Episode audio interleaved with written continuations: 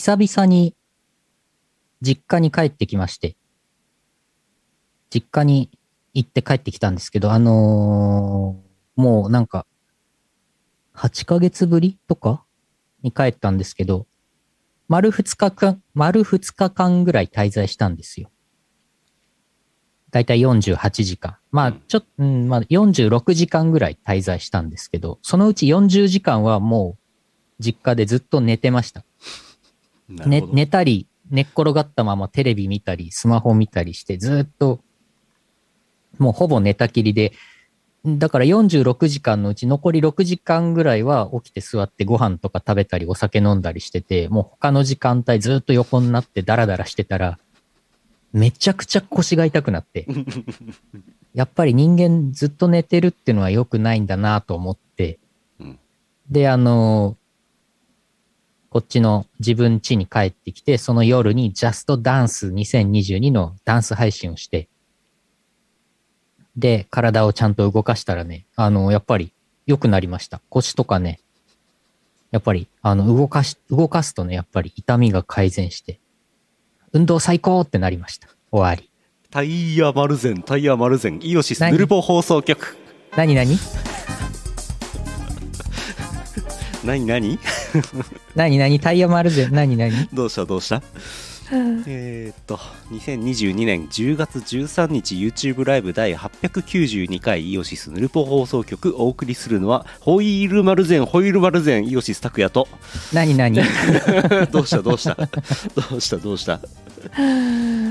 えーゆうのよしみです。あの CM ねちょっと癖になるんですよ CM ありますよね、タイヤマルゼンね。ねえ。ホイールそんなに買いませんけどね。ホイール、車のホイール？うん。ホイール買ったことないもん。うん。タイヤはギリあったかな1回。なかったかな。ホイールごと交換ってあんまりしないですからね。うん。ホイールは消耗品じゃないですからね。うんうんうん。よっぽどですよね40過ぎの息子がたまに帰ってきたと思ったら寝てばっかりというのは親御さんはどういう気持ちなんだろう、うん。どういう気持ちなんでしょうね、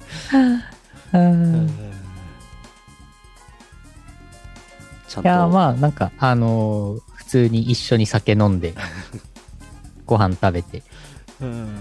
で、まあ、連休だったんで、ああ。親も仕事休みだったんで、親も寝てた。親も、あのー一緒にソファーでゴロゴロしながら、あの、撮りためたテレビドラマとか見てました、一緒に。撮りためたテレビドラマ一緒に見てたの？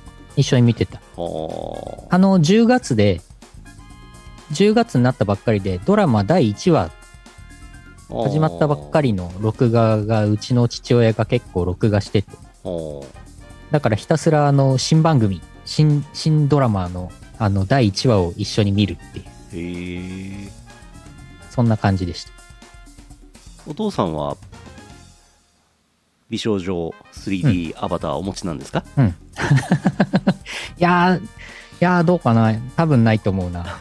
私が把握してる限りでは多分ないと思うんですけど。でも実はチャンネル登録者100万人ぐらいいる YouTuber だったりするんじゃないですか、まあね、あのー秘密にされてたらわかんないよね。うんわかんないよね、わかんないよね。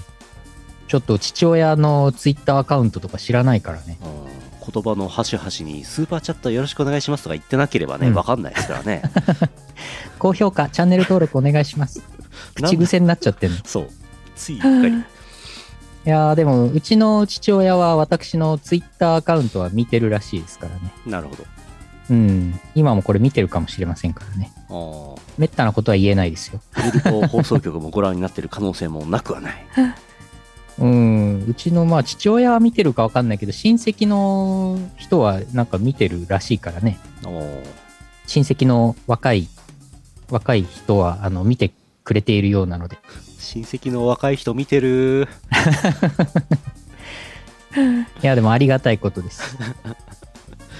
はあいやいやいや寒くなってまいりました10月10月もあれもう10月も半ばじゃないですかおやおやそうですよ。あれ？もう今年も折り返しですねうんうん。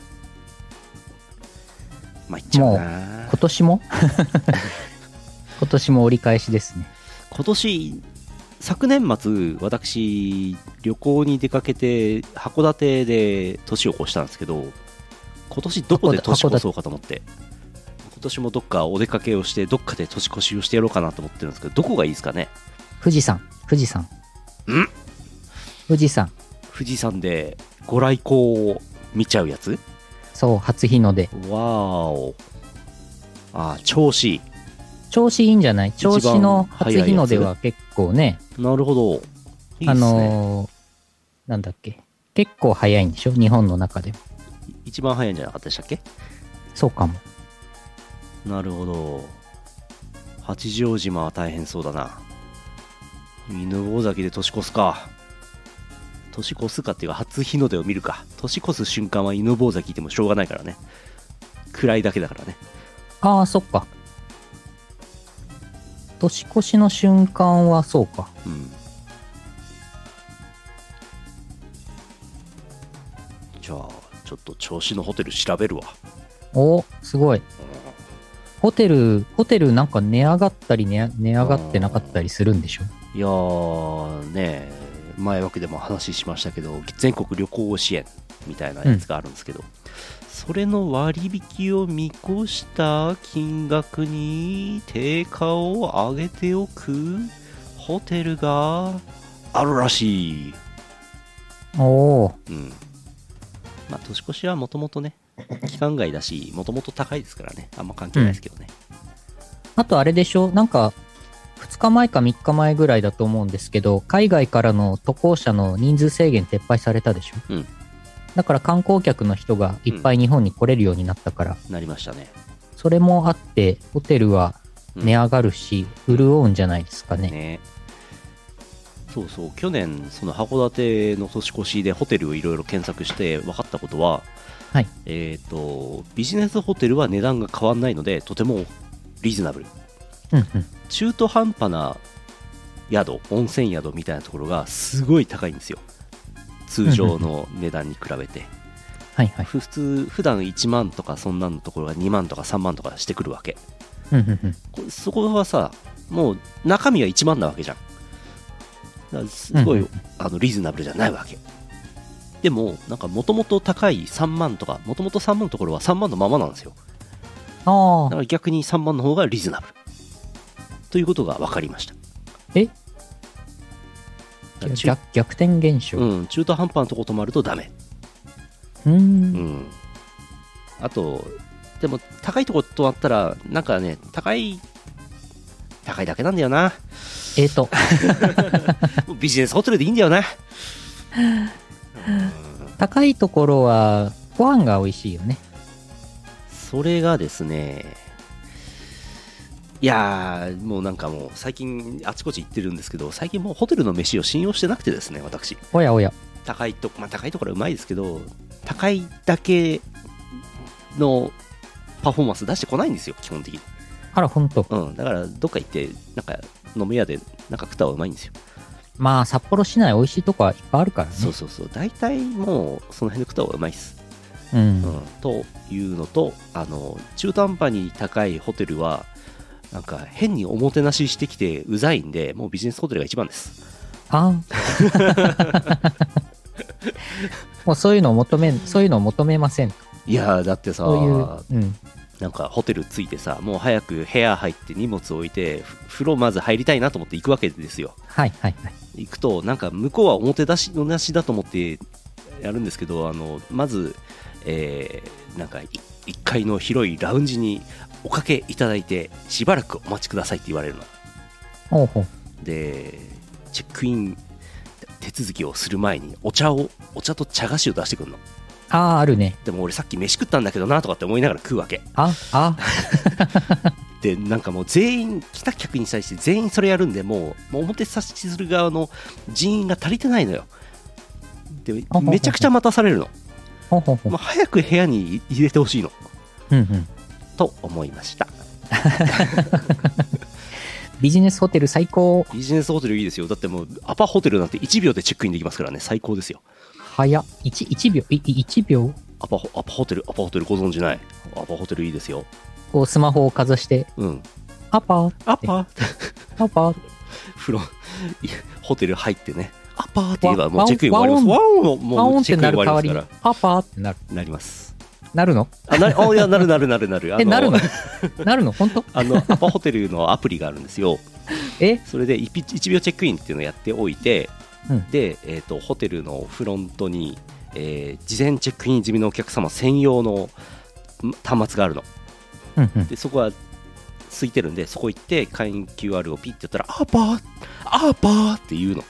すごい。なんか冗談で言ったんだけど、本当だった。そしたらもうあのカードキー出てきてスッていけるっていう。えー、えー、ナイス。めちゃくちゃいいですよアパホテル。安いしいいね。うん。もうアパホテルアパホテル金もらってないけど宣伝したくなりますよあれ。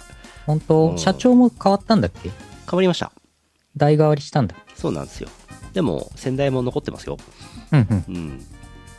アパホテルアパホテル最高。おー。そんなアパホテルにも泊まった大大阪に行った話をします。お。この後お写真お見せします。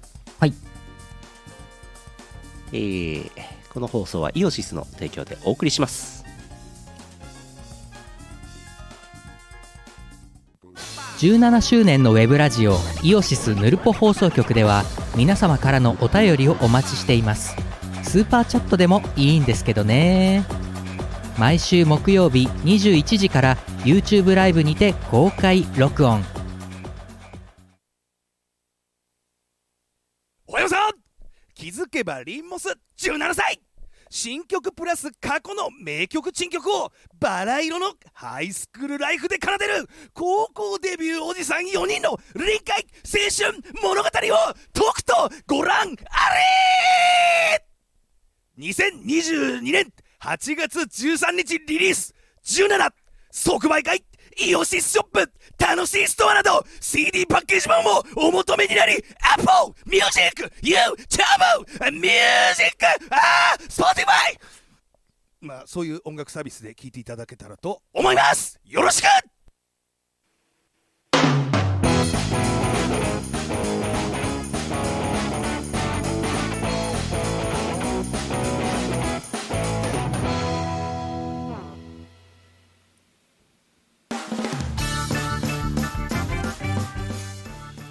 Apple Music なんでアップルミュージックだけ発音いいの？何なんだ？うん。うんえー。いい CM ですね。そうですね。あえてあえて BGM ないのはいいんじゃないですか？なるほど。う。ん。先週東方コーロームが大阪でありましたので私行ってまいりました。はい。はい、えー大阪はインテックス大阪にていつもの会場で行われました。東方コーロムではありますが、えーそれが日曜日で前日土曜日に悪魔会が阿佐ヶ谷でありましたんでまず私東京へ行きました、えー東京へ行きまして阿佐ヶ谷夜会だったんでちょっと23時間時間がありましたので、えーいつものテクテクライフの梅をするためにですね知らないとこに行きました。知らないとこ。知らねえ電車に乗って知らねえとこにまで行きました。お。う結果勝田台に着きました。あ、それでなんか、勝田台にいますって。うん。あのーこれ、土曜日でした？土曜日ですね。あ、土曜日私がリングフィットアドベンチャーの配信かなんかやってるとこに、うん。勝田台からこんにちはっていう。てっきり私大阪にいるもんだと思ってました大から。阪に勝田台ってあるのかなって思わせるようにコメントをしました、はい。うん めっちゃ思いました。東洋高速線この後出てきますよ出て出てこないかな、これ、えー、と京成ですね京成本線でこのまま電車乗っていけば成田まで行くやつの途中で降りましたよああ、はいはいはいはい。まあ初めて行きましたけど何にも知らないで行きましたけどね勝田台ね、うんえーうろうろした結果、えー日高屋に入りました。でここであの生放送にコメントをしつつですね店内なぜか日本語とベトナム語で注意書きが書いてあるっていうねこれ不思議ですよねああ、 Xin quý khách điện thoại。うん読めない。読めないけどちょっと読んでみた。なんか街の中、駅前通りもちょっとアジアンなお店、ガチアジアンお店もあったんで、多分ベトナムの方とかが、千葉県って結構多いですよね、あっちの方ってね、うんうん海外の方住んでらっしゃいます。やっぱね、日高屋うまいんですよ。うんうんうん日高屋は、もうね、年を取ったら日高屋の隣に住みたいですね。はあ、いいね。もしくはもう日高屋を経営したいね。ああ、いいんじゃないですか、うんフランチャイズ。日高屋食べ放題ですよ。日高屋イオシス店。うーん、すごい。うん。おうたんえー野菜のタンメンと餃子を発注しビールを飲みましたいやー日高屋は最高ですねビール。ナイスビール。ナイスビール。ナイスビール Hello, hello. Hello, we are イオシス. Hello, thank youー。えーその後阿佐ヶ谷まで移動しあ東葉東葉高速線からの東西線直通で、えー中野まで行って中野から乗り継いで阿佐ヶ谷に来ましたおお。これ相当ちょっと23時間あの寄り道しただけなんですけど結構濡れましたねテクテクライフねよかったです濡れた。うん濡れましたね濡れました。濡れましたね。えー、阿佐ヶ谷ロフトに着きまして、あ、熊会2022。いいですね。ここの写真いいですね。すごいいい写真だね。これ前回か前々回の写真。うん、楽しそね。う。いいよ。こちら。こあれ？これ説明したことありましたっけ？いや、え、いや、初めて見たような。あのーえーと、説明すると長いんですけども、えー去年と一昨年って、あのコロナのせいでお客さん入れれなくて、配信だけでやってたりしたんですよね。ああ、はい。で悪魔会といえばあの客いじりなんですけども客がいないもんで。で客人間の代わりにこのビニールでできた人形を相手にあれこれするのを配信するっていう、まあ、狂気の沙汰ですよね。それやってたっていう。やつの名残です。博士です、うん。白い、白い格好してるね、博士。これは何なんでしょうね。わかんないですね。うん。でなんかピースってやってくれてんだけど目つぶっちゃうっていうね、本当だ。うん、これ濡れてもいいようにこの服着てんのかいやなーだと思いたいですけどねうん。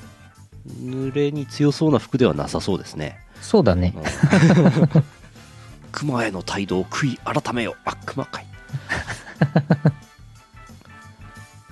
ニクマは身代わりに水をかぶった 身代わりじゃないじゃん。お客さんも水かぶるじゃん。そうだねロフト A 以外水害はない それっぽいでしょ？それっぽいな。何のそれっぽいかは微妙なんだけどなんとなくそれっぽいっていうね、悪魔様です。熊と和解せよ。悪魔なんかいや今年そのなんか悪魔がねあの神様になっちゃったのよ、うんうん。うん、宗教なんだ宗教活動なん宗教。神って、頭に神って書いてある。書いてあるんですよ。だから神なんですよ、すご。うん、神になりました。なので宗教宗教活動ですこれは。なんかめっちゃ水が。これいいでしょ？これ悪魔が持ってるのはねこれね、えーポッキー型、えー水鉄砲です、水鉄砲？うん、後ろからシャーってところでみたいにシャーって押すと水がビャーって出るっていうポッキーですえ、あれ？ビール、ビールを振りまくんじゃないんだ。水？あ。ビールも振りまいてます。あ、そうなん。いろんなものを振りまきます。あ、で後ろからねあの前店が一生懸命シャボン玉をファーって出してます。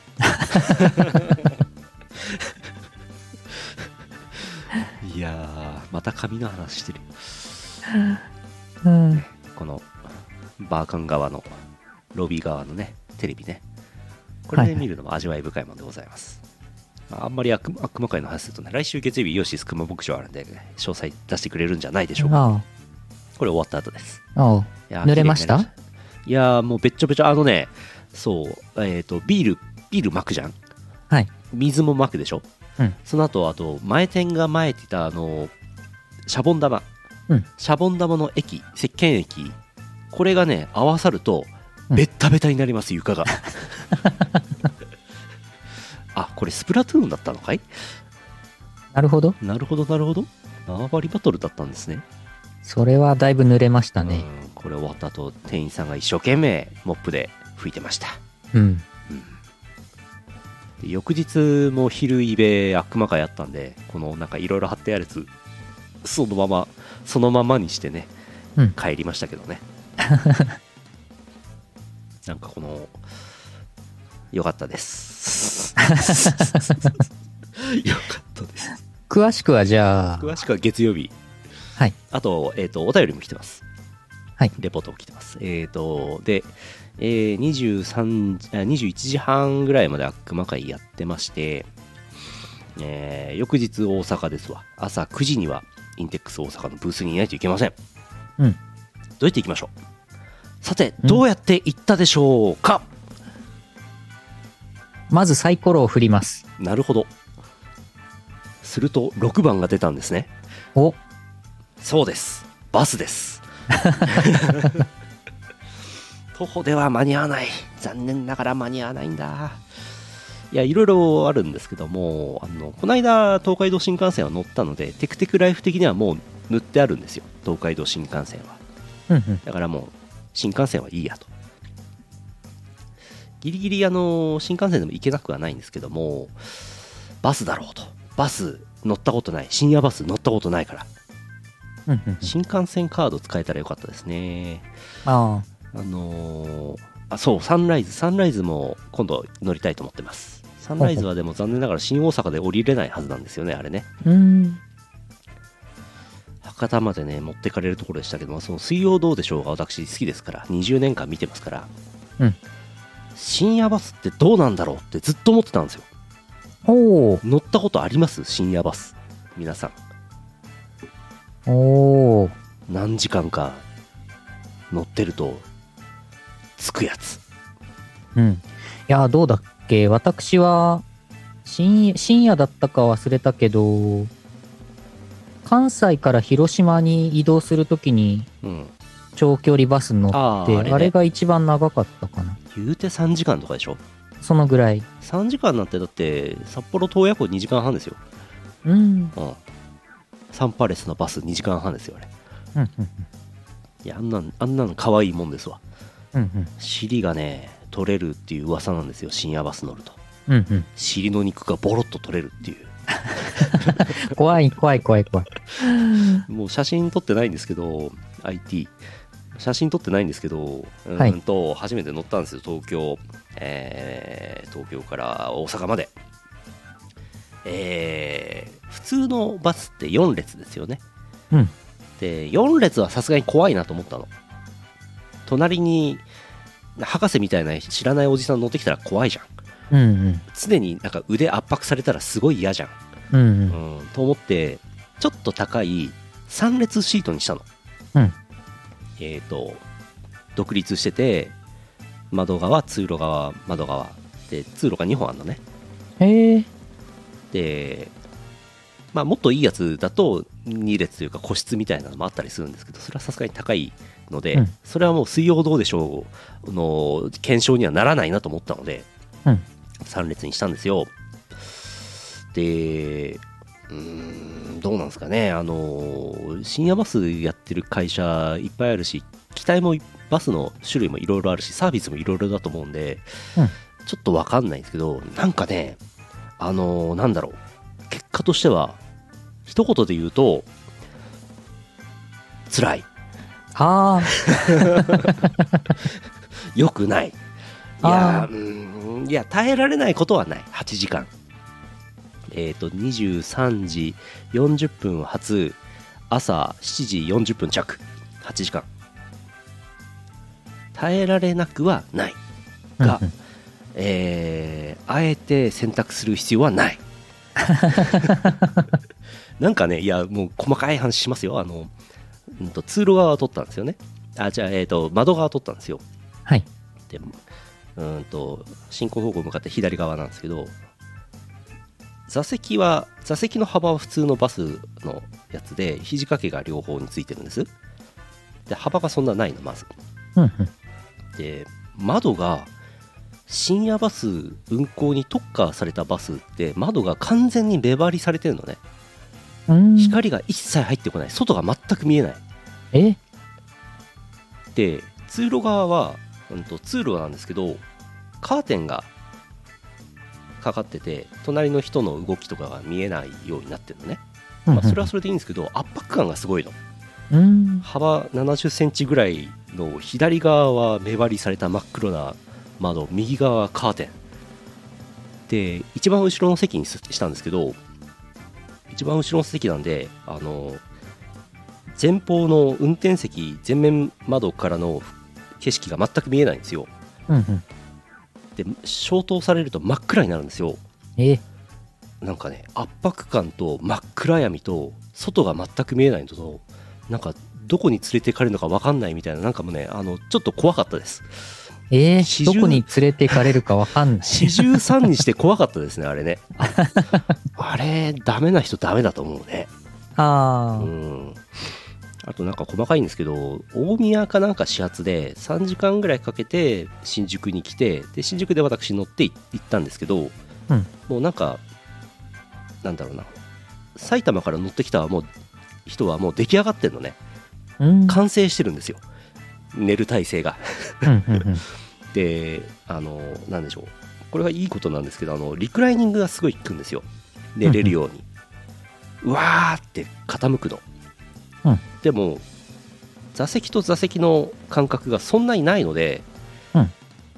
前の人の座席が完璧にリクライニングされているところへ座るのが難しい。うんうん。立って入れない。でなんかね設備がどうなってるかもよく分かんないし運転手さんのアナウンスもスピーカーがヘボヘボで何言ってるか何にも分かんないしえ。ー、すごい苦労した。怖い。それは怖い。で照明なんか真っ暗にされちゃうから何にもできないしなんならスマホすらなんかちょっと起動させづらいみたいなそれぐらいでしたね。で通路が狭いんですよ。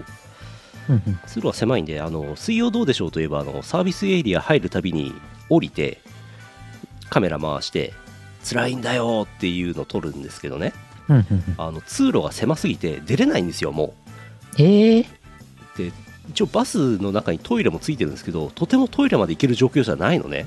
えー、トイレ前の方。トイレ前の方。うん。無理あれ。えー、あ漏らすしかない。うんそうそうそう。なので。濡れました？あのー。なんで漏らした前提なの？いやーなんかねしんどいねあれね。大変だね、それは。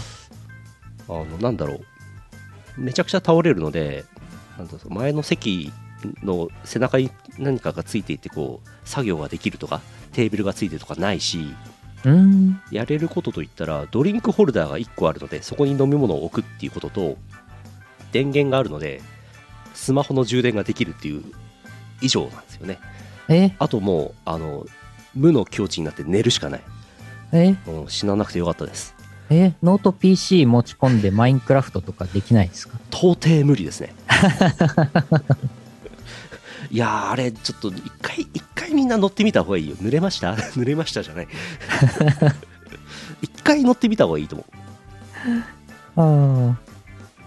うん、ただやっぱり寝てる間にもう移動が終わるのは良いね、うん。うん。じゃああれだ。ビールとか飲んで、うんウィーって言って、なんか気持ちよく寝てくとかっていう感じでもないんだ。ビール飲んだらトイレ行きたくなっちゃうから。そう死を迎えるねそれね、うん。やばい。カフェインも取らないで、そうまあ、ちょっと睡眠導入剤でも軽く飲んで、そうそうそうそう牛乳でも飲んで寝るしかない。そう寝るしかないうん。寝たんですけど1時間おきぐらいに目覚めるんですよねえー、あのーこれも水曜どうでしょうでも言ってますけどなんかねあの暑さとの戦いなんだよね。暑いんだ。空調がやっぱりどうしてもねうまくないんですよ。空調が。うん、もうなんか暑いの。目覚めて今どこにいるかなってギリギリこう毛布に毛布でスマホを隠して光が漏れないようにスマホを起動して Google マップを開いて、あ今今は、えー草津サービスエリアなんだなみたいなことを思うしかもうやれることないの。えー、辛い。テクテクライフは？テクテクライフははかどりました。ありがとうごああ、ざいます。やった。濡れました？濡れました。よかった。濡れました。おしっこは漏らしてないですけどテクテクライフは濡れました。ゆ唯一良かった点そこだね。うんまあ目的がそれですからね。はいはい。うんおかげさまでねあのレベルが1個上がりましたよ一晩で。おー、すごい。うんすごい。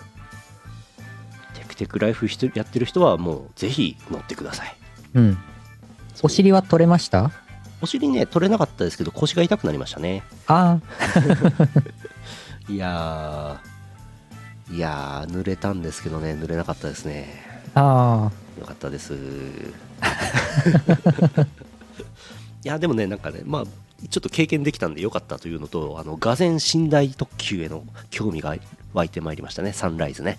あ。おー。出雲まで行ってやろうと思います。今度。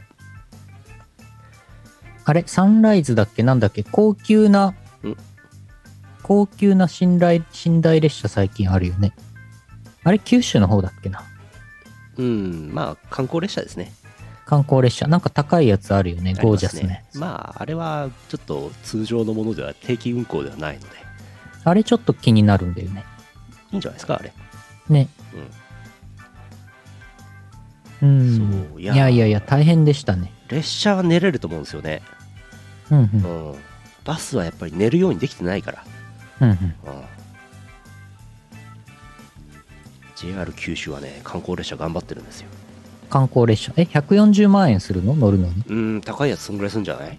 すごいで。売り出したらすぐ売り切れちゃうんだよ多分すごいな。世界一周旅行できちゃうじゃん。確かに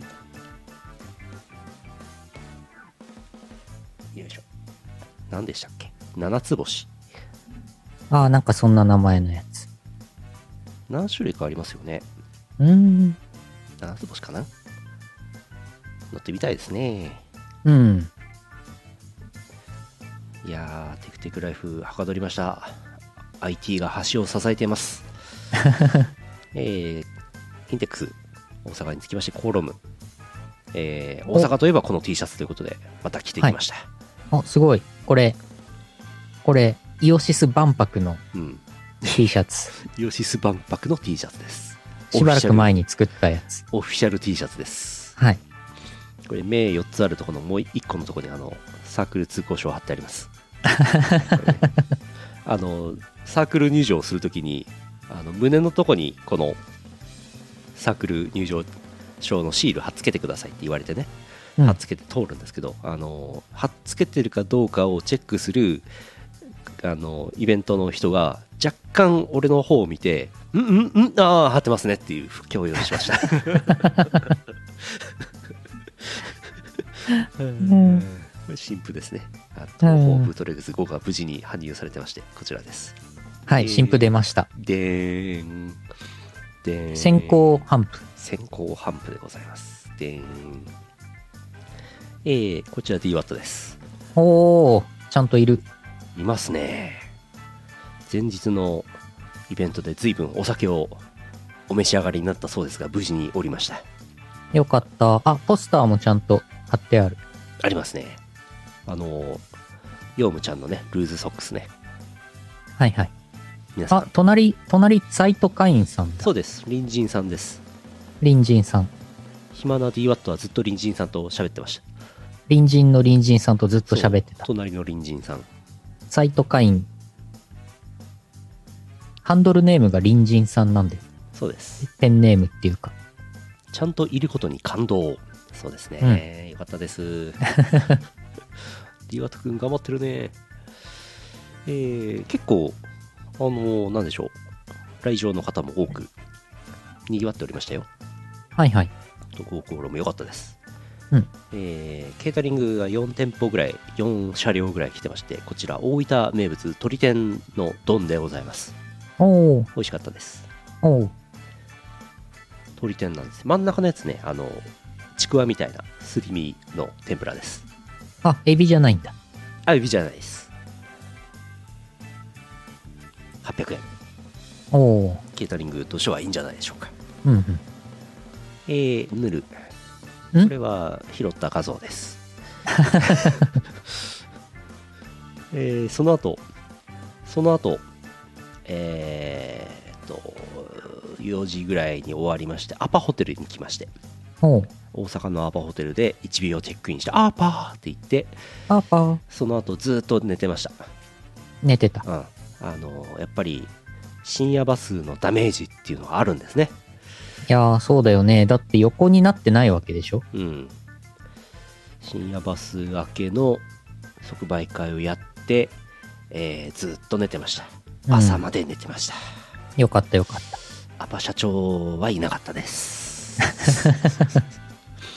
で翌日ですね、えーどっか行こうということで、えーまたバスに乗りましてお。大阪から城崎温泉へ行きまして長距離バス事前に予約しておいた高速バス、えー3時間半の予定が4時間かかりました。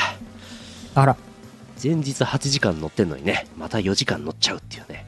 やば。いやーこれもねまた腰痛くなりましたねお尻今度こそ取れちゃう。取れちゃうねまあ空いてたんでよかったですけどねバスね、うんうん。なんかもう大阪市内交通渋滞がすごくて大阪市出るだけで1時間ぐらいかかっててもうすごいね車は連休だからねうん。ただやっぱり外が見えるって素晴らしいねああ、うんそこは大事なんだ。気持ちが気分が全然違ううん。いやーほんと深夜バスはクソですね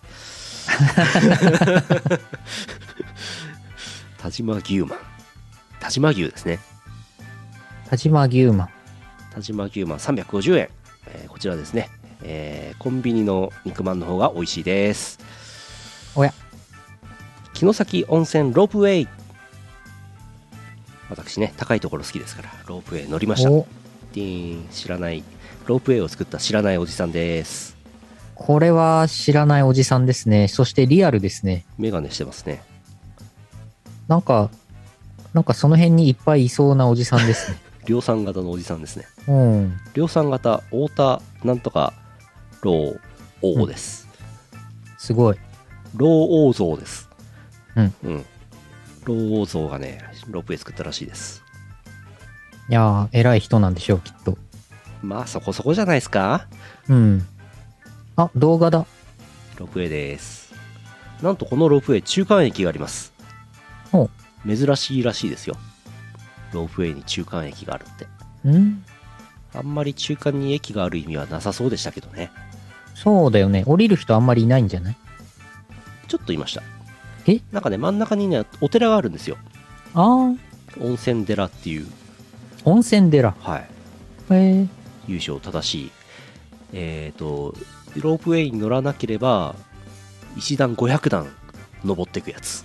うんでもロープウェイだと3分で中間駅まで着きます。うん。ああ、いいですね。上まで7分。往復900何十円。でね上で地ビールを買って飲みました。城崎ビア。ピルスナー空のビール。おー、いいね。いいでしょ？これやっぱいいですよ。こうロープウェイ上がってきて眺めのいいとこでビール飲むっていうね、これがえっ、と大体北の方向北東の方向かな？この川が北の方へ流れてって日本海に流れてるというところです。城崎温泉どこにあるか分かりますか？いやー、この辺じゃろ。なんとなく城崎温泉ってネームバリューがあって一回行ってみたいなとなんとなく思ってたんですけども、えー兵庫県北部ですね。京都と兵庫の、えー兵庫より側です。うん。豊岡市ってとこになんですけど。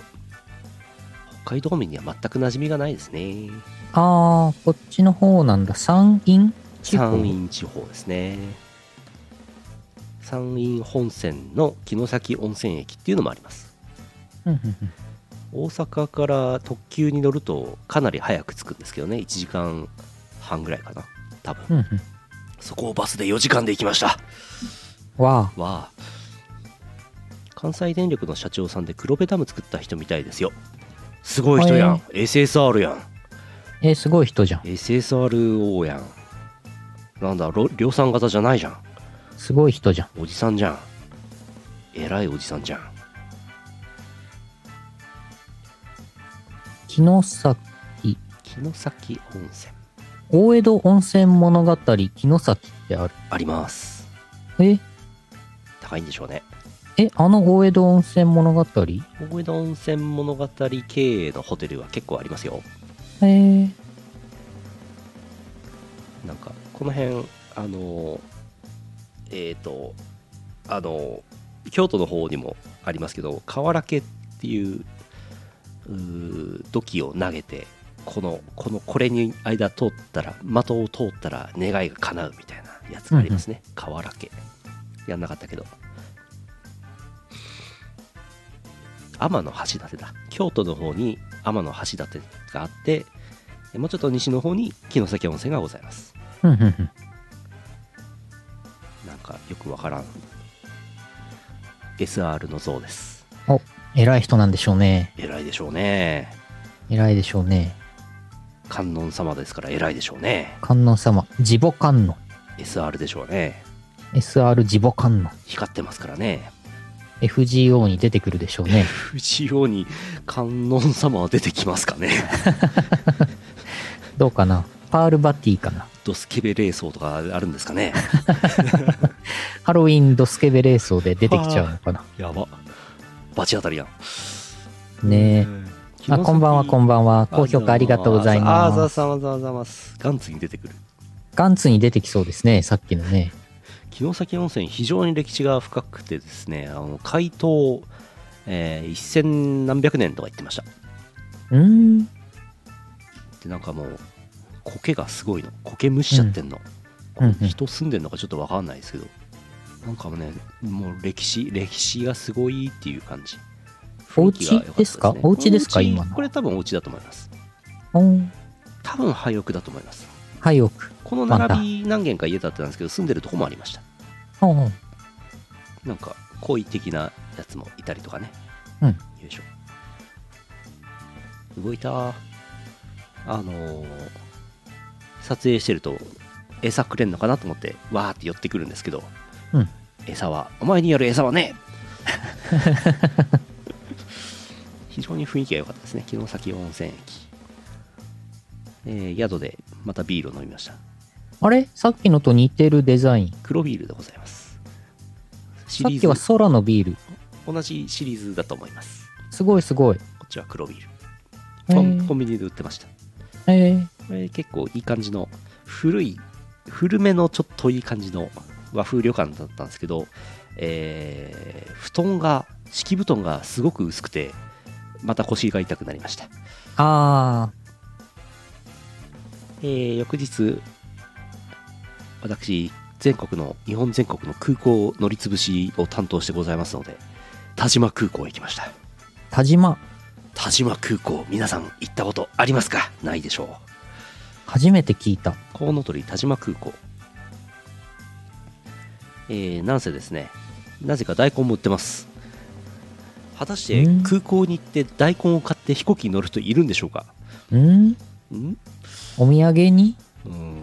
まあ割となんか場所場所的にはなんかちょっと街からかなり外れたというか高台の上にあるんでちょっと散歩しに行こうっていう場所にはないんですけどうんうん。でもなんか一応人が来て若干なんか道の駅的なポジションで買い物をしていく人もちょっといるみたいですうん。他にないんでしょうね何も、う。うんん、多目的ホールとかもありましたけどタジーマよいしょえー、なんせですね何がレアかって田島空港の飛行機はですね新違う伊丹空港行き1日2便しかございません。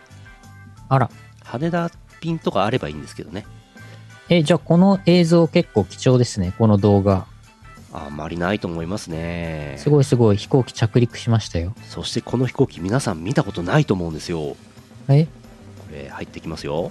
選手入場です。ちゃっちゃーじゃらっちゃーちゃっちゃっちゃっちゃっちゃっちゃっちゃららっちゃちゃっちゃっちゃっちゃっちゃちゃっちゃかちゃっちゃっちゃちゃっちゃっちゃっちゃっちゃっちゃっちゃっちゃっちゃっちゃっちゃかちゃかちゃっちゃっちゃお ATR42 っていう飛行機なんですよえサーブじゃないんですよ ATR42 なかなか乗れないんですよそうなんだうんプロペラ機プロペラ機ですねしかもこれわーって入ってきたでしょここからぐわーって曲がるの。曲がってこっち側ターミナルですよ。よっこいしょってなって。ターミナルと並行で止まるの。おー。なんせ1日2便ですから。あ 他の飛行機が来る目処が全くございませんから。広々と駐機場を使っておりますいいですね。すごいでしょ？初めて見ましたターミナルと並行に止まる飛行機ああ。カメラチャンス岡玉とかで乗れたりするかもしれない。岡玉の JR とかって ATR になったんですよね確かねそうそうそうそう岡玉便で今度乗ろううん。これね面白いのはですねこの ATR、えーお客さんの乗り降りがケツからです。うん。あの窓がいくつか見えますけど窓の後ろのドアが人間が乗り降りするドアでございます。ああ、ありますね、ドア。うん。なのであの番号の若い番号の若い座席の方が後の乗り降りになるんですよね。うん。珍しいでしょ？あと珍しいのはあのドアに階段ついてるんですけどあれでタラップで降りれるんですけどわざわざ、えーさらに後付けしてうん？緩やかに降りれるようにしてますおー、なんか今、ドッキングしますね、今ね。ガチャンってやるとすごい緩やかに。階段じゃなくてスロープで降りることができますあ、バリアフリー的な。そうですねあとね伊丹の時すさらに珍しかったんですけど伊丹で降りる時このなんかスロープのやつがなんか折れ曲がって折り返しになっててそこまでする必要あるみたいな形状をしてました。あれ珍しかった。前方が貨物ですね。うんうん。前方が貨物。はい。なかなかねちょっとずんぐりした感じになってましてね。うんうん。音が結構静かでいい飛行機新しい飛行機って感じですねうーん。車椅子の人はなかなか乗りづらいと思いますけどねうん。えーと待合所ですここあの保安検査場を抜けた待合所なんですけどあのー私初めて見ました待合乗るボーディングの手前の検査場を抜けたところのとこに、えーお手洗いがございませんない。初めてあら。あとあのめちゃくちゃ狭い。え？座席待つ座座席がだってなんかさ20席ぐらいしかないですよ。うん。せいぜい。なんか何にもないのよ。漏らすしかないのよ。え？飛行機の中にトイレありますよ。あ、飛行機の中にある。あります。よかった。これすごい狭い。びっくりあと JAL 乗らないんで久しぶりに JAL 乗ったんで分かんないですけどぬ濡れ濡れました。久しぶりに。テクテクライフは濡れたんですけどいや JAL 乗らないんで分かんないですけどこれ登場するときに QR ピッてやるじゃないですか。はい。あれがなんか、えー、と反動スキャナーでピッてやってなんか何にも機械が大した機械がなくてすこあれこうな JAL ってこうなのってちょっと分かんなかったんですけど。うんうん。コンパクトですねこういう撮影用のなんやかんやもうとにかくね空港を利用してほしくてたまんないみたいですうん。皆さん田島空港を使ってくださいわざわざ田島空港行ってください田島空港に飛んで、そこからさっきの木の先温泉。そうです近い。えー、空港田島空港から城崎温泉までバスで40分ですおー。まあまあ遠いうんうん。湯村温泉とかも行きますよ。湯村？水曜どうでしょう？好きな人ならご存知だと思いますけど湯村温泉。湯村温泉。えーあの大泉洋さんがですね、えー兵庫県神戸空港かなんかからですねヘリに乗りましてお。湯村温泉ヘリポートまでヘリで行ったんですよ。うんでわーいヘリだって大大泉洋さん喜んでたんですけど途中で、えー酔って吐きました。え？ヘリって酔うの？テレビカメラが回ってる前でレロレロレロって吐いてましたえー、すごい。いまだにこの間のね、あのー YouTube ライブでも言ってましたけどいまだに俺ヘリで吐いてる映像流されてんだよつって金よこせって言ってましたけどわあ、かわいそうに。あと ATR のね、これ一番奥のところね、向かい合わせになってるんですよ。珍しいでしょ？ほうほうほう。よいしょいやーやっぱね小さい空港行くと発見がいろいろありますねうんうん。うんあとやっぱり羽田便欲しいですねうあんなんかね一応裏い田島空港の売りとしてはあの辺から伊丹経由で東京まで4時間っていうのが売りらしいんですよ。ー。うんうん。4時間3時間ぐらい。でもね経由便じゃなければ1時間ちょっとで着きますからね。ううん。ん。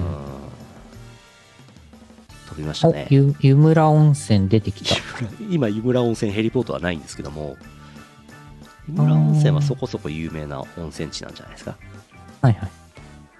ブーン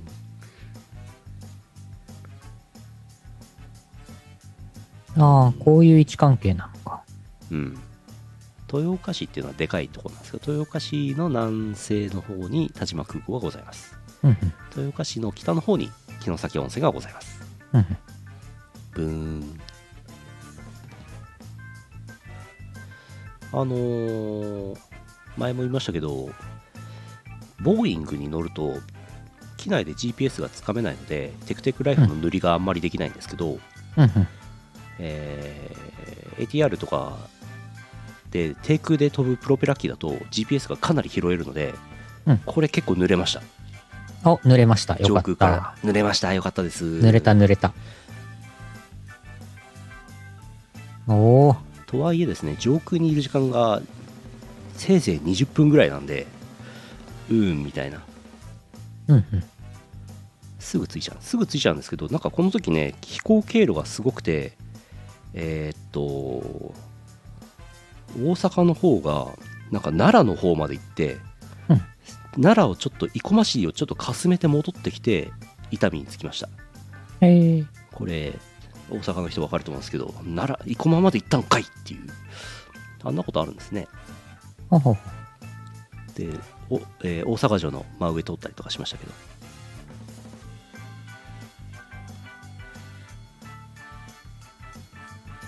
で途中からこれ大阪の方です。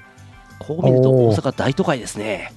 すごいね。なんか、びっしり。この、うん、このびっしり感すごい。なんか近未来都市みたい。ね。大阪。SF 映画みたい。ちょっと右手奥の方にアベノハルカスが見えてますね。右の奥？ままあ右というか真ん中奥。はいはい。でっかい。でっかいやつ。大阪にあんな大きいビル必要なんですか？って思っちゃいますけどね。いやいやいやいやいや、必要必要。どうなんですか？行ったことないけどすごいなぁ。いやー大都会ですよね大阪ね。うんファクトリオまたこれ、うん。ファクトリオじゃん。なんか結構、この機体だから、うん。この機体だからこの絵が撮れるというか、ちょっと低いですからね。そうそうそう。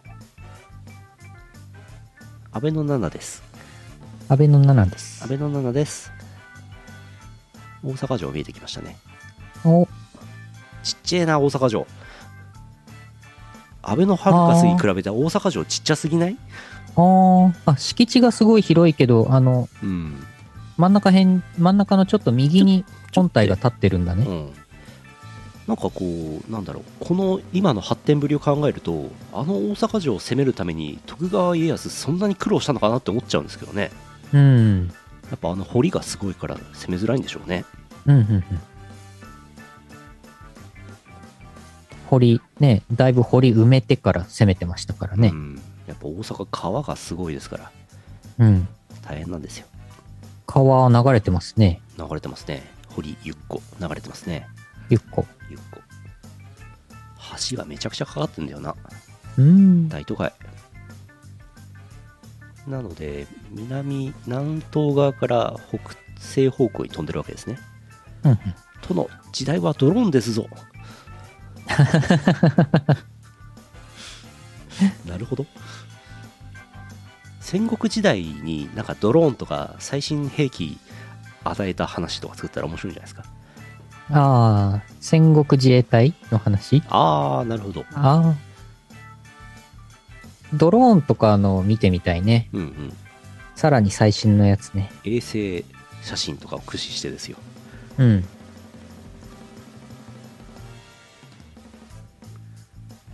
大都会です。ねおお。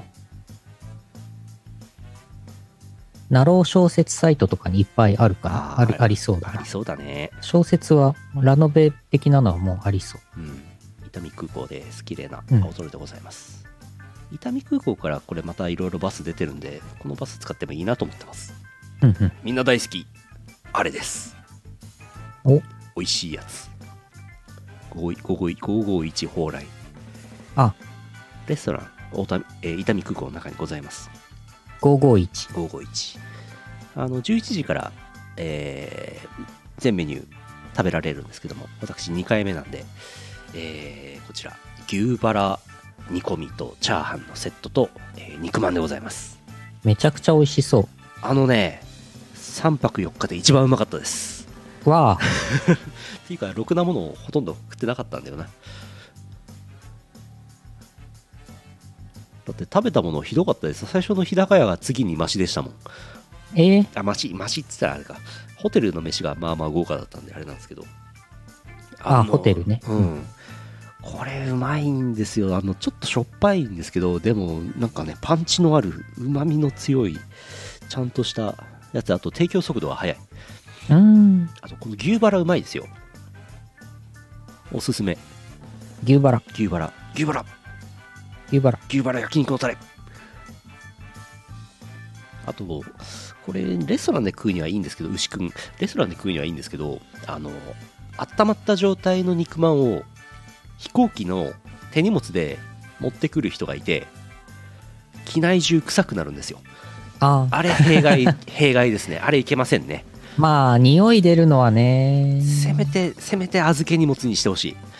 預け荷物。うんあの機内へのあったかい状態の551蓬莱の肉まんの持ち込みは法律で禁止してほしい。ああ、帰りの飛行機ずっと臭かったです。やば。夜間バスで持ち込んだら、臭いです。ああ、新幹線あるあるね。新幹線への持ち込みも法律で禁止した方がいいです。崎陽軒のシューマイも禁止した方がいいです。うんうん。飛行機の中で食う。うえデンドロイドキム・ジョンはいそういう風になってます、ね、危ない写真が出たらさっとさっとねパペットマペット。あそうだ。田島牛も食べましたよ。おお、ホテルの飯で出てきたんですけど。うんまあ普通でしたね。田島牛、田島牛。有名ですね。牛くん。牛くん。牛くんを食べてしまった。という大阪でした。3泊4日あの結論としては腰が痛いですねね、腰、腰はね、すぐ痛くなっちゃうからね。腰ダメなんだよもううん。ああもうこんな時間じゃんあ、もう10時過ぎてんじゃん。10時14分じゃん。じゃあちょっと水さんの悪魔界のレポートをお読んでパワープレイいこうかなはいはい。えー、群馬県水さんあざすあざーす。あの私が行った悪魔界の会と同じ時だったんですけども、えー、拓也さん、ゆうのさん、宗教法人の皆様、こんばんは。こんばんは。阿佐ヶ谷がわっちゃわちゃになってたので報告です。悪魔界の話、土曜夜。えー特別メニュー1、ご神水。ご神水。ご浸水。かっこ布付き、いわゆるただの水。特別メニュー2、おみき、布付き。これお酒なんでしょうね、きっとね。あ、お酒。特別メニュー3、悪魔の滴りカクテル。特別メニュー4、小熊の滴りノンアル。特別メニュー5、贅沢麺味鶏クリーム煮。ん特別メニュー6、贅沢麺味卵かけご飯しらす添え。ん特別メニュー7、贅沢麺味枝豆。ん特別メニュー8、唐辛子入りグリーンカレー。特別メニュー9、青唐辛子のおひたし。特別メニュー10、ホットアイス。ん？ホットアイスとは？ん？いいでしょホットアイスっていうホットアイス？ホットアイスとは何か？なんとバニラアイスに唐辛子がって書いてますね。ええー、辛いアイスなんですね。ほほちょっと実物は見てないですけども。はい。えーと一応これ説明しとくと贅沢麺味の話はご存知ですか？贅沢麺味。キッコーマンさんの麺味なんですけど。はい。あの北海道贅沢麺味っていう商品があるんですけどそれのパッケージにコアックマちゃんが載ってて。ああ、それでなんか麺味を使った料理をしましょうみたいな YouTube ライブかな？もうやってたりしたんですよね。やってたやってた。なので贅沢麺味を使った特別メニューが出されたという流れです。あ、それでなんかたくさんある。あと唐辛子はコックマちゃんが札幌であの農業やってるんですよ、うん。畑耕してるんですけどもそこでできた唐辛子を搬入して特別メニューとして使っていると。あ、そういうの OK なんだ。コックマちゃんが作った唐辛子です。すごいすごい。すごいでしょ？でも青唐辛子のおひたしって怖くない？うーん。おひたしにするものな めちゃくちゃ辛いっていう噂ですけど。の辛そうだね。お酒のあてには良さそう。うんあの利休とか行くと牛タンの皿の横っちょに南蛮の味噌漬け乗ってるじゃないですかはいはい。あれちょっと食べただけ辛いじゃん辛い。あれ多分味噌漬けになってるからちょっと辛み抑えられてるはずなんですけどここへ来て青唐辛子のおひたしですよめちゃくちゃ辛いんじゃないでしょうかうわ恐怖という特別メニューが10種類もあるというねすごいーですねうんあ、でも作ったものを持ち込んでうん大丈夫なんだ。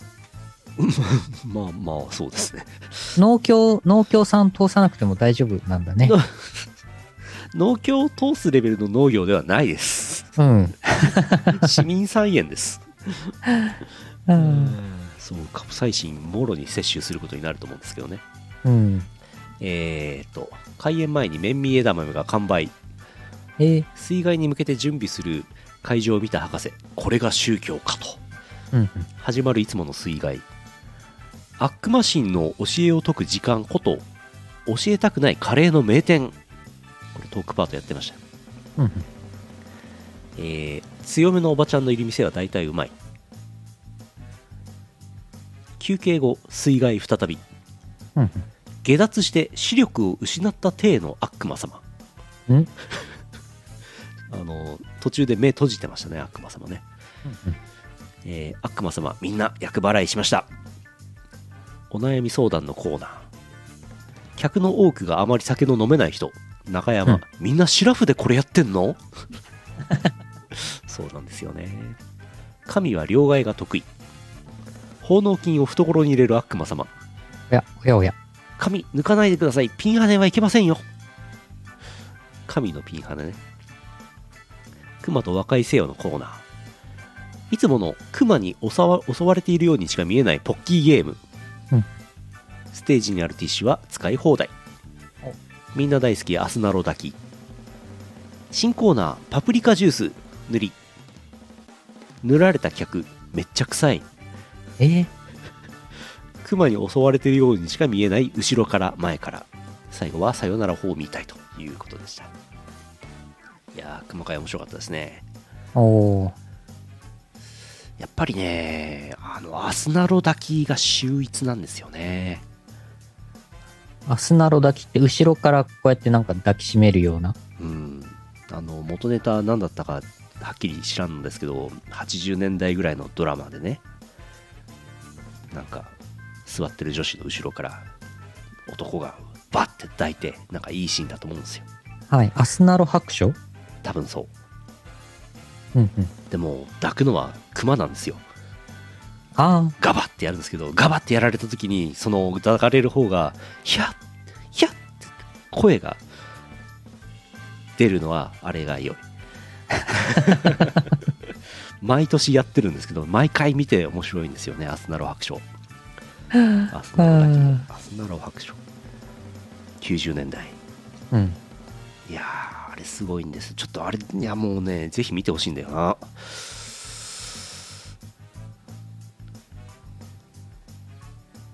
さっきあのあのビニールでできたショサレルくんっていう人形あったと思うんですけど、あれがその去年一昨年のお客さんいない時にねお客さんの代わりに出てきて代わりにアスナロ抱きされたりとかしてたんですよね。で後ろから前からはあの歌でねあるんですけど後ろから前から流れてこう激しいダンスをねするのはいはい。熊とってビニールの人形だった時はなんせビニールの人形なのでうん。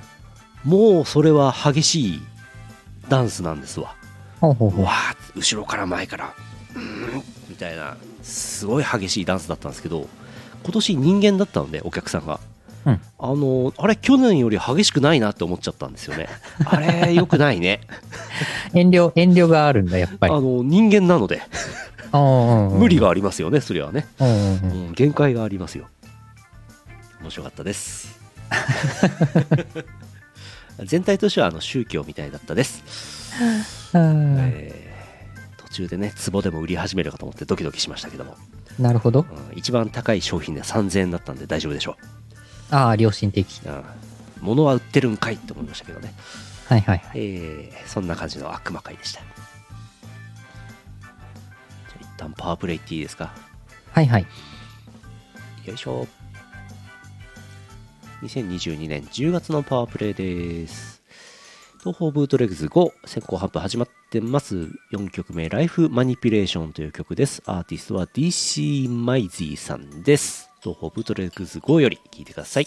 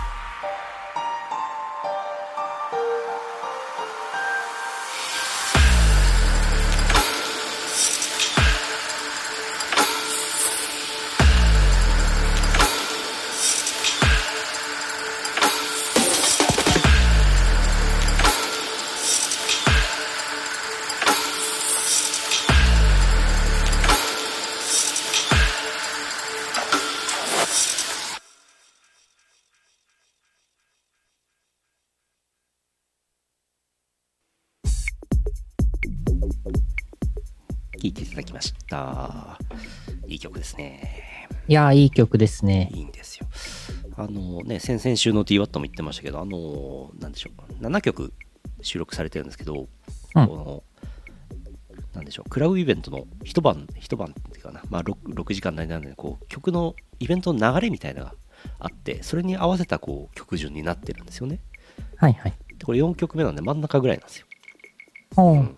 なんかそういうのをなんか感じながら CD 聴いてほしいなと思うんですけど、えーイオシスショップ等で今売ってまして、イオシスショップで今、東方ブートレグズ5をお求めになりますと、イオシス24周年ポストカードもついてお届けすることができますのでね、イオシスショップをご利用いただければと思います。はい、ぜひ、ぜひ、ぜひ、軽くて通販、ぜひ。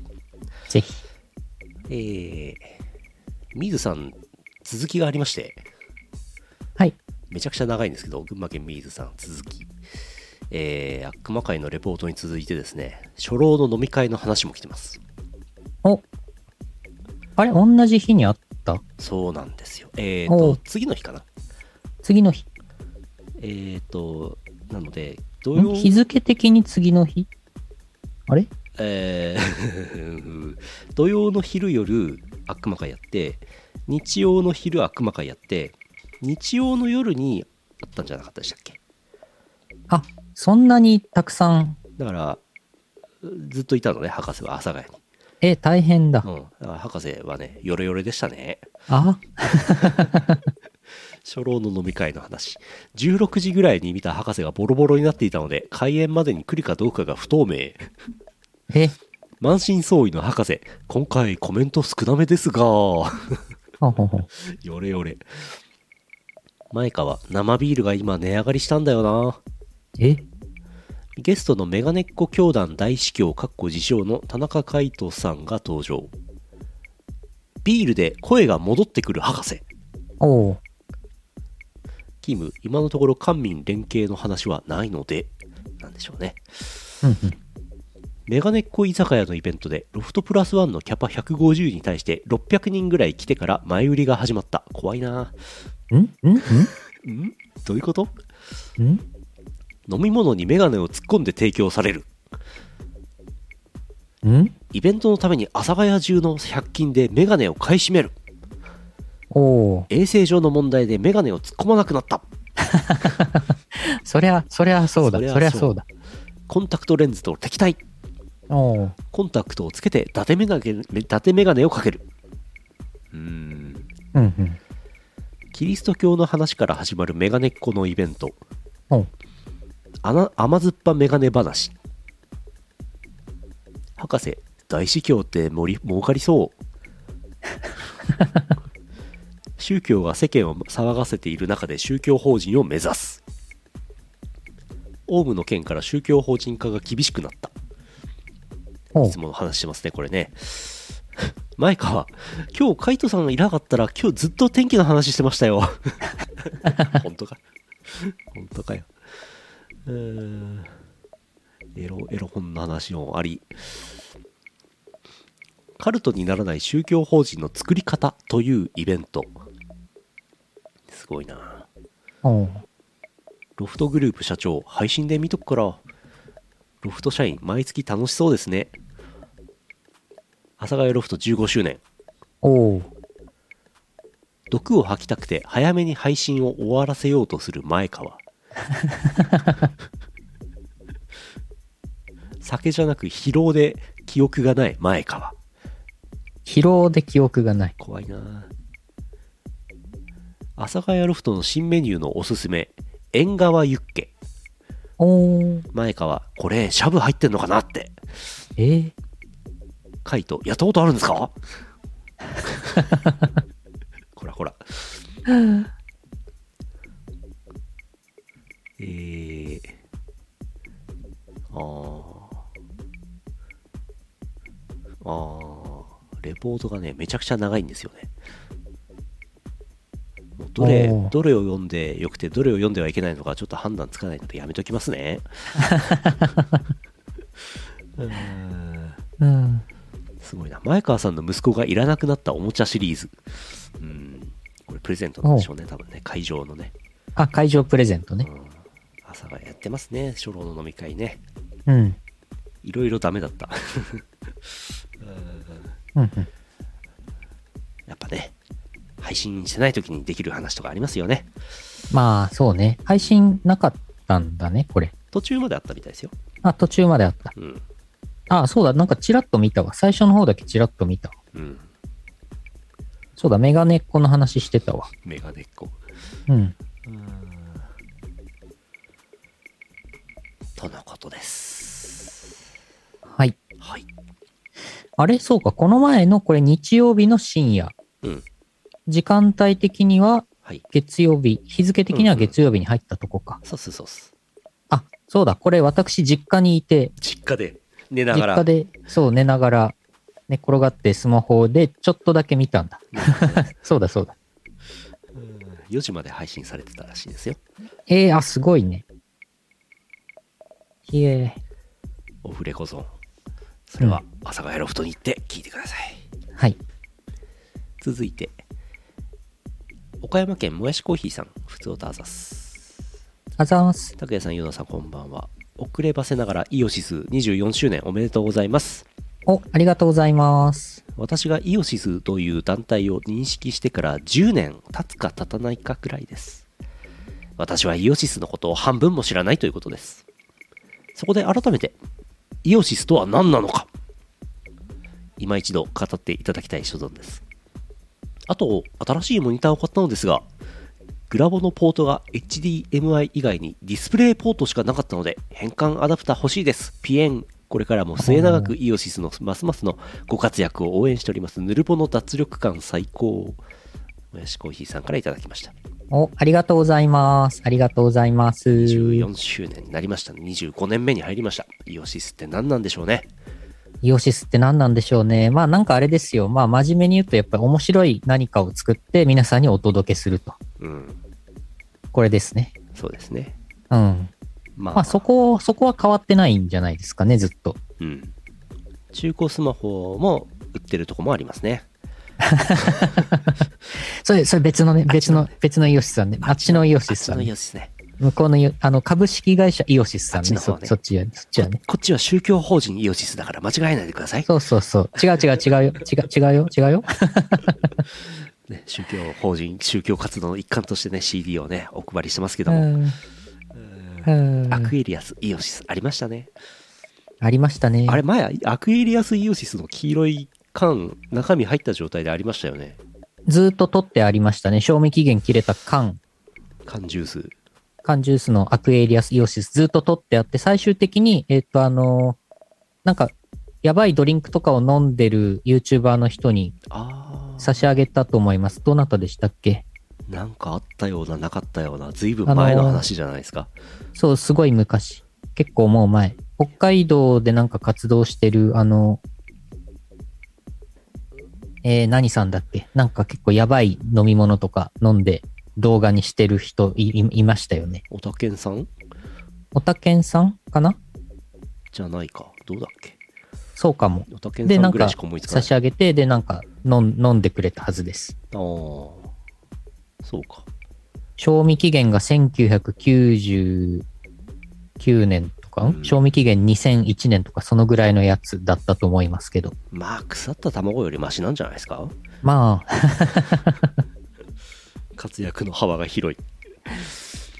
そう、最近はね、最近はだからおかげさまでイオシスはですね、ありとあらゆる音楽ゲームに、うん音ゲーに曲が入り、入り。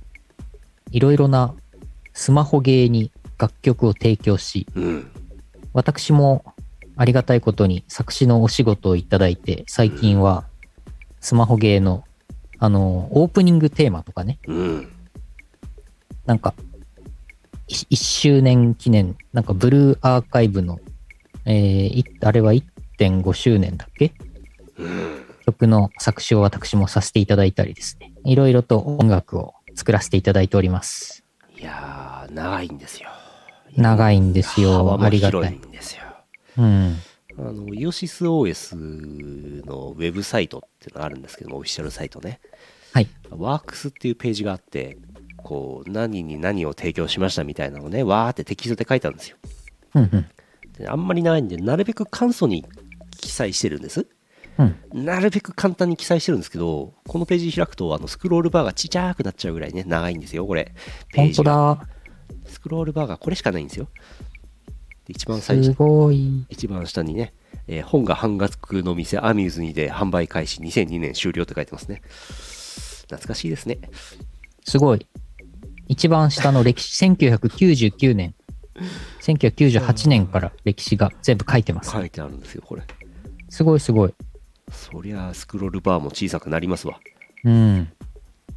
はあたまに、たまに青く、うん背景が青くなってるのは多分、ちょっと大きい、うん。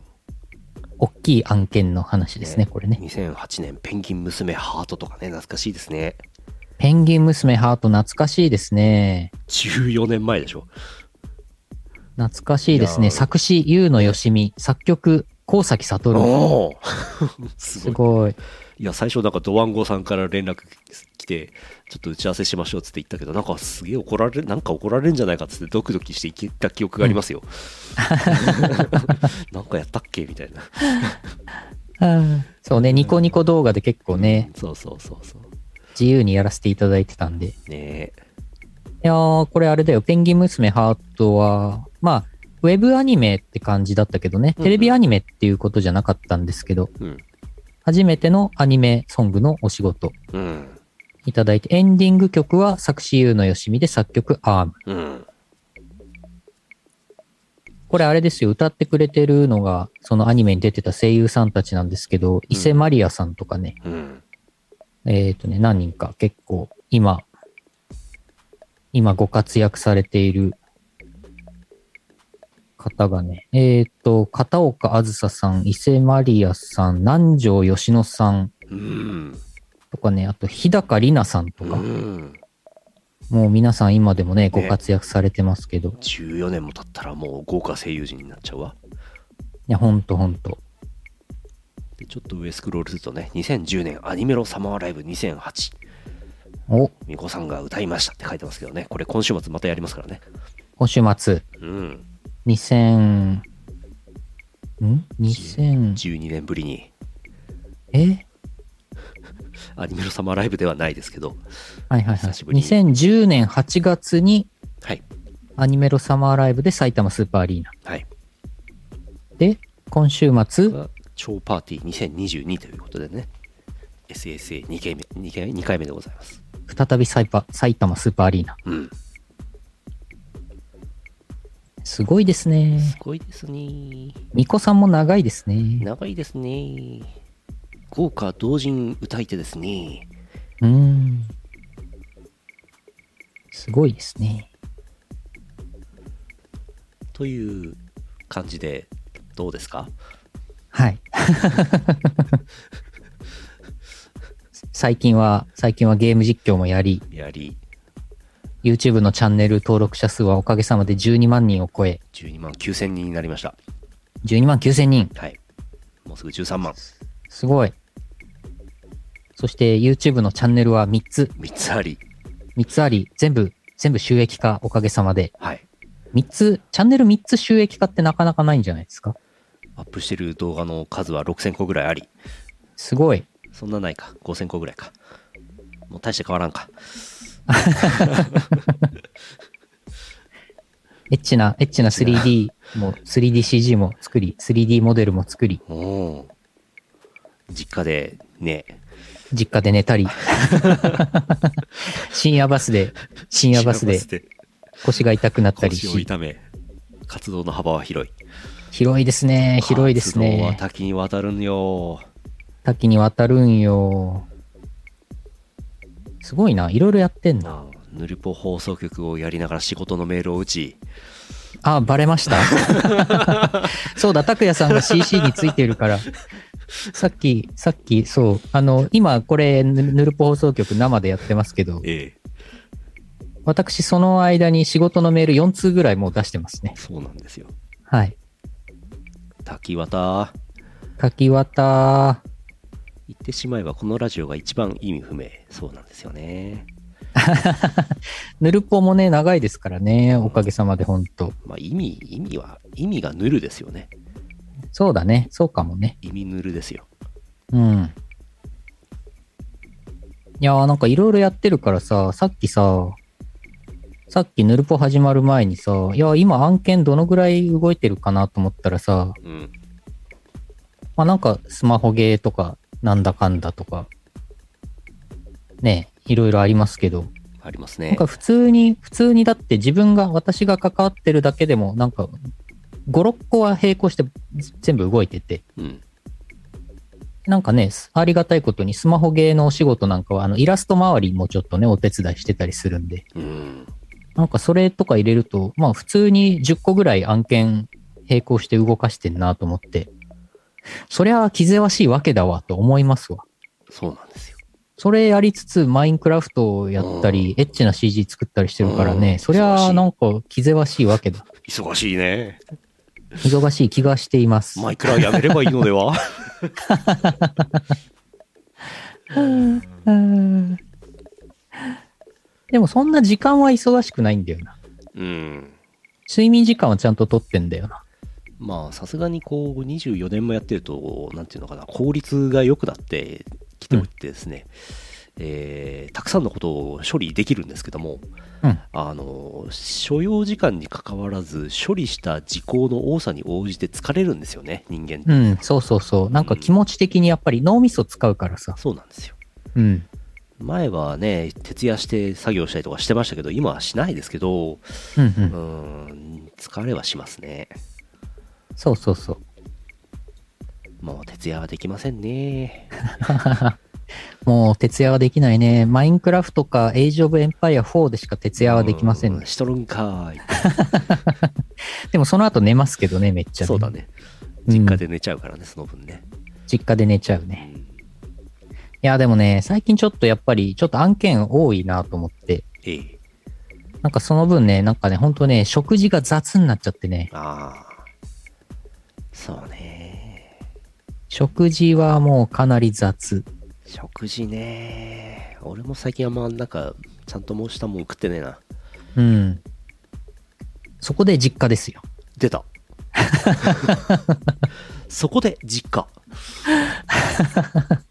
そこでサプリメントですよ、じゃない。いそこで実家ですよ。実家出してきた。実家行ったらね、すごいなんかちゃんとしたお食事をいただけました。ありがたいなと思いました。何何食べたの？何食べたの？実家で？えー、な何？なんだろう、何？なんだろう？え、えーっとね、エビフライ。エビフライ？出た、エビフライ。えーっと、あとね、エビ、エビ焼いたやつ美味しかった。エビ焼いたやつ。エビフライとエビフフラ焼いたやつ。フライにせずに、焼いたやつ？焼いたやつ。なんかこんなでっかいエビ、何味？うーんと、塩味？エビ味？なんかめちゃくちゃ美味しかったんだよ。え、何この、え、このエビめっちゃ美味しいねっていう話したら、えなんか普通にあの、全部殻とかついたままね。普通に生のエビを買ってきて、うん。で、なんかフライパンかなんかでジューって焼いて、ちょっと、まあもともと塩味っぽいけどさ、ちょっと、うんまあ油と塩コショウぐらいでええ。焼いただけのすごい美味しくて、えーこれ美味しいねって言ったら、なんか隣のスーパーで、うん。なんか5匹で500円。おーこんなでっかいんだよ。20センチぐらいあるんだよ。でかっ。15センチかな ?10、10 17センチ。結構でかい。ええ。え、これ1匹100円なの？って。やばいな。札幌市南区やばいなと思って。札幌市南区といえばエビの名産地ですからうね。ん、エビ取れんのかって。山しかないよ。川があるからね、鮭はね、うん。取ろうと思えば取れるんですけど、エビはね、エビは、どこのエビなのかなと思って。15センチのエビはおらんね。うん。山エビ？山エビ？ってあの山エ そんな、ビ。山山エビ山エビって。山エビ山わさびじゃないんだから。うーん。いやーなんかね、エビ美味しかった。なるほど。皆さんも実家でエビ食べてください。てかあれ普通にスーパーでなんか売ってるらしいんで、うん。5匹で100、5匹で500円でしょ？普通に自分で買ってきて焼こうかなって思ったわ。なるほどね。うーん。あと父親が作ってくれるイクラね。おーいいじゃない。毎年、あの、筋子、生の筋子を買ってきて、うん。でそれをほぐして、うん。つけて、イクラにして、おーいいね。で、瓶に詰めてね、持たせてくれるんですおーあよ。あいいね。うん。ありがたいですね。ありがたいですね。いつまでもあると思うな、実家。それ。そえお父さんが産んだイクラなの？う。いやいやいや。お父さん鮭なのお父さん鮭なの鮭なの男だっちゅうの。あシャコも美味しいですね。いやーまあだからね、ちょっとね、まあなんか気ぜわしくてう、ん食生活が雑、そ、そっちまで脳みそ使ってらんないからさ。もうほっといたらさ、納豆卵かけご飯とインスタントの味噌汁と、うん。あとせいぜいパスタ茹でて食べるぐらいしかしないからさ。あとサプリね。サプリそう。ビタミンとアミノ酸はそれで取ってるからいいんだけどね。ちょっと食生活なんとかせん、なんとか土幻化せんといかん。そうね。今日はあのニュースになってましたけど、ベースブレッドのあの会社が上場するとかなんとか言ってましたね。ほうほうほう。あのパンなんですけど、完全栄養食みたいなパンがあるんですよ。前買って食べたことあるんですけど、まあまあうまかったですけどね。おううん。ああいうのを食うとね、栄養はいいんですけどね、うん。飽きるんですよね、あれね。そうね。やっぱりね、そこで実家ですよ。うん。うん いや、だから20年後とかね、どうしようかっていう感じですよ。うん。まあ、料理、料理ちょっと、だから料理をちょっとね、もうちょっとちゃんと覚えて、うん。いちゃんとやればいいんだけどな、そこまで脳みそが回らないんだよな。最近外食やなんか昨今のあれなんで値上げはまあいいんですよ。してもらっても構わないんです。うん。なん。かね値上げとともにまずくしてくる店が多くて。え？ーうわやだよもうと思って。値上げしてもいいけど美味しいもの食べさせてくれよって思うんですけど。なんか材料費とかうん。ケチってるから美味しくなくなっちゃうのかな？そうそうそうそうそう。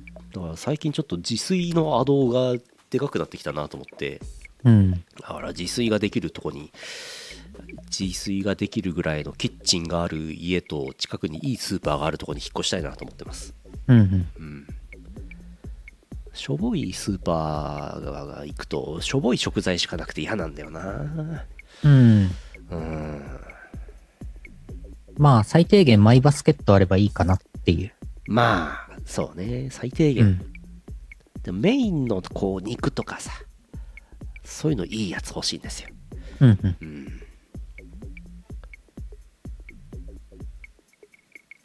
そうね。新しい実家を作る。そしてメイドロボを雇うなるほど。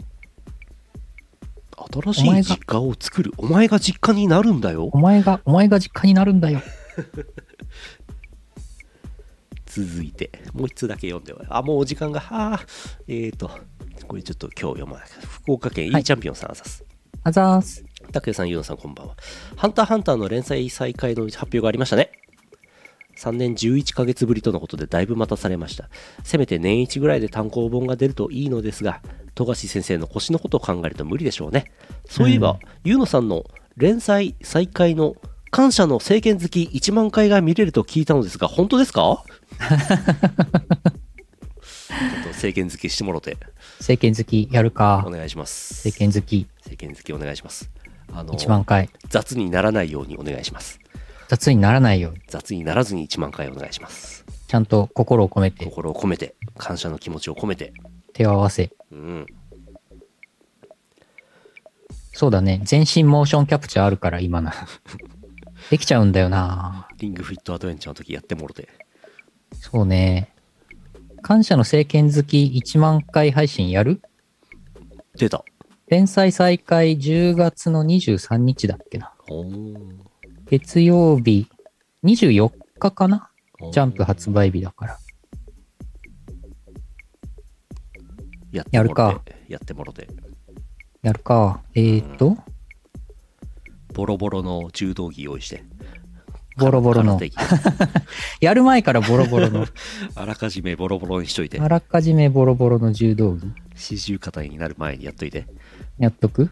あ、こんばんは。おばんでございます。感謝のマウンテンクライマー1万回、つら。あー、やばい。マウンテンクライマー苦手なんだよマな。ウンテンクライマー10回で無理。やばいやばい。トークライブに影響出ちゃう。出ちゃう、ね。影響出ちゃう。モーションを記録しておいて、ループで再生。うん。ずるい。めっちゃずるい。めっちゃずるいね。いいね、それ。めっちゃずるい。モーションね、モーションファイル、BVH ファイル。はい。BVH ファイルでね、保存できるんですよね。うん。だからそれで、あとループ再生させればできんのかな。で、同定規だけだんだんボロボロにしていくエフェクトかけましょ なるほど。う。うん。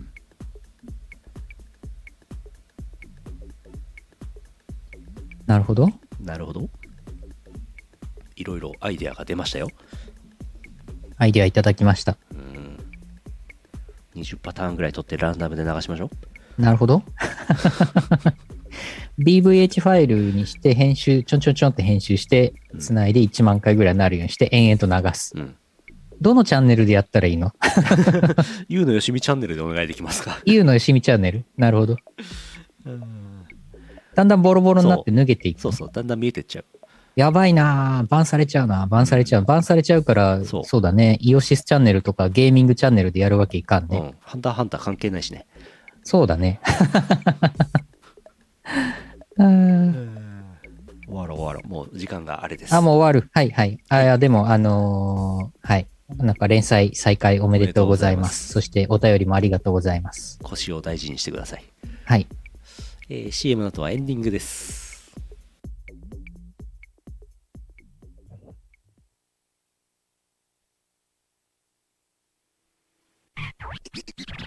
18周年のウェブラジオイオシスヌルポ放送局では世相を鋭く切ったり切らなかったりする皆様からのお便りをお待ちしています。毎週木曜日21時から YouTube ライブにて公開録音。見てね世はデジタルリリース全盛期 YouTube ミュージック Spotify や LINE ミュージックなどの音楽ストリーミングサイト iTunes やバンドキャンプなどのダウンロードサイトで Now get the chance!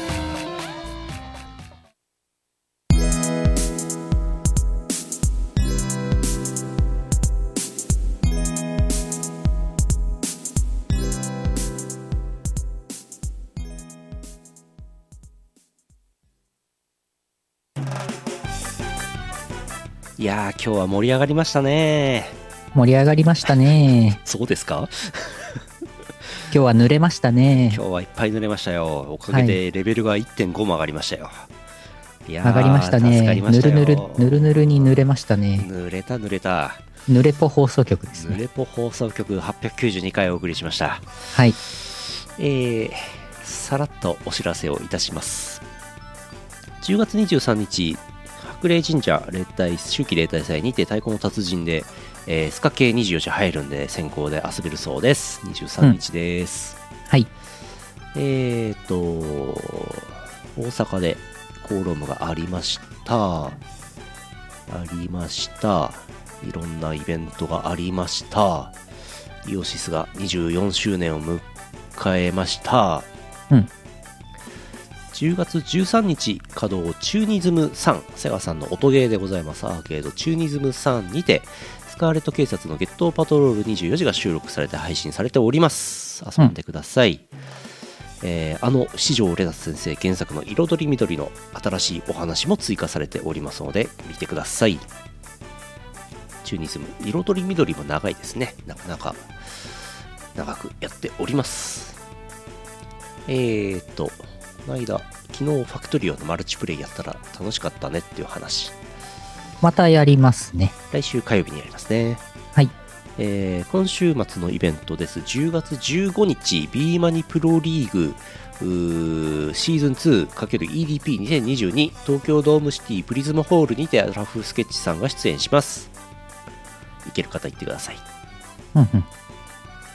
10月15日うさぎプロダクションプレゼンツバイえ？プレゼンツ DJ パーティーと渋谷ウーム TWAT 出演します。東京で2本ありますね。10月15日です。えー、っと警察からのお知らせです。スカーレット警察のゲットパトロール24時。MV1300 万再生あざます。おー。わー。あ BPL は配信もあるんですね。有料だと思いますけど配信もあるそうですうんうん。えー10月16日超パーティー20222日目にイオシス出演します。ビコさんと DWAT が出演します。